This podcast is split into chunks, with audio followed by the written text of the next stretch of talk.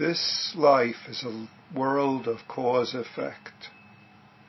When there is this, there is that. When there is not this, there is not that. When this occurs, that will happen. When this does not occur, that will not happen. Or when this ceases, that will cease. The above teaching is a simple clarification of ongoing changing, of interconnected cause effect that is our life. Today, July 29th, 2020, we live in tumultuous times, a pandemic, vitriolic political conflicts, protests and violence, burning, looting, killings, hatred, intolerance, and an overall uncertainty of the future where before we thought, believed, we had some idea of what the future was going to be, what direction it was going. All of this impacts the ongoing changes that are our personal and familiar life, especially in terms of health, finances, work, social interaction, isolation, all sorts of occupation and recreational, so to speak, aspects of our life. Shakyamuni Buddha lived in tumultuous times, just as we do. There were, as the sutras note and other texts, conflicts among his relative, relatives, many of whom were princes involved in wars, regicide, patricide. There was intersocial violence of all sorts even among some of his lay disciples. Some of his disciples were murdered. Senior monastic disciples of the Buddha were killed or died of major illnesses. There was civil strife in many parts of the Indian subcontinent in the areas where Buddha and his Sangha lived, just as we have rioting and attacks, violence and hatred. They faced all sorts of political and ideological bitterness. The Buddha himself was verbally attacked by those of other beliefs and intolerances of differences among peoples, among beliefs, among clans, castes, cl- identification of states led to escalations of hatred and much more worse. There were even assassination attempts against the Buddha. And in the many millennia since then, in what is now India, in China, in Korea, Japan, Mongolia, Tibet, and throughout Southeast Asia. Dharma ancestors were subject to hatred and violence, including exile, killings related to ideological, social, political differences, or just random violence. There was destructions of cities, palaces, temples, just as we now have in the United States and elsewhere in the world.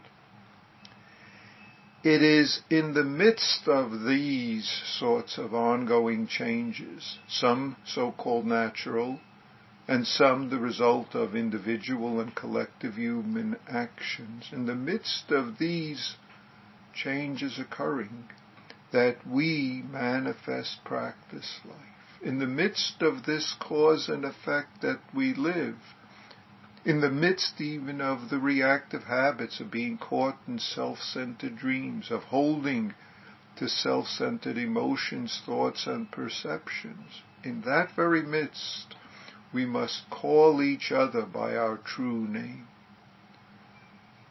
Whether friend, family, political adver- adversary, or someone else. Not ignoring cause and effect.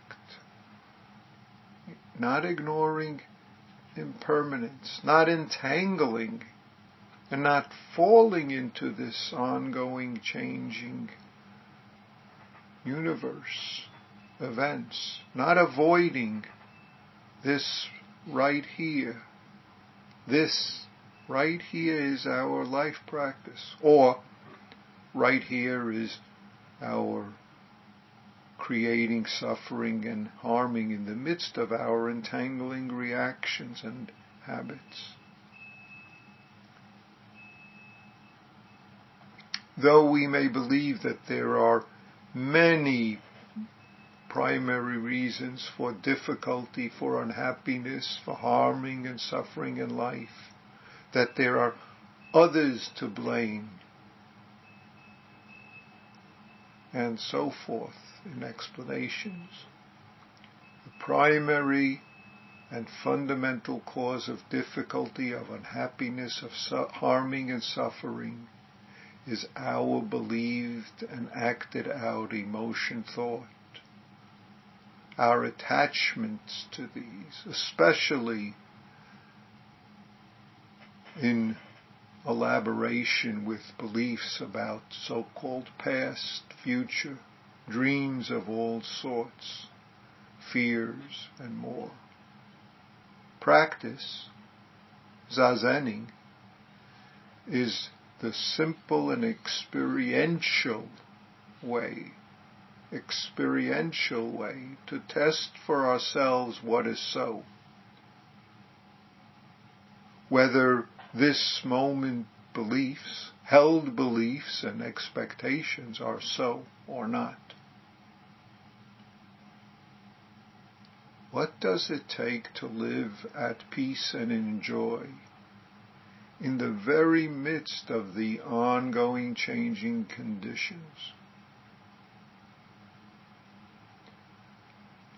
being compassionate just this moment in the midst of circumstances and actions of others, in the midst of the world of arising, passing, even regrets. This is our task and our opportunity. Being compassionate.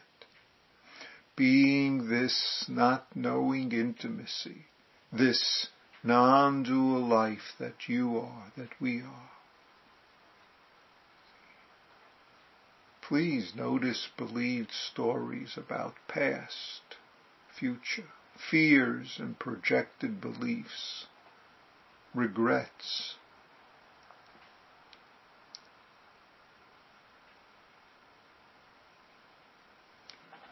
We can say that these fundamental human questions are the Buddha's question. Shakyamuni Buddha many ancestors throughout various realms have had the same questions and the same practice incentives that are our practice incentives and our questions and our practice tasks. How have you noticed and practiced in the midst of your life recently? Being attentive, what emotion, thought entanglements have arisen? How, where have you avoided this moment, being just this moment, this experiential life?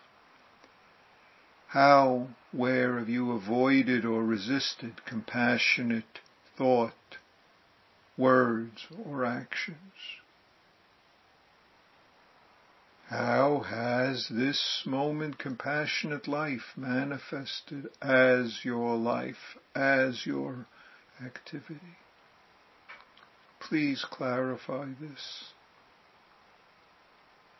Thank you.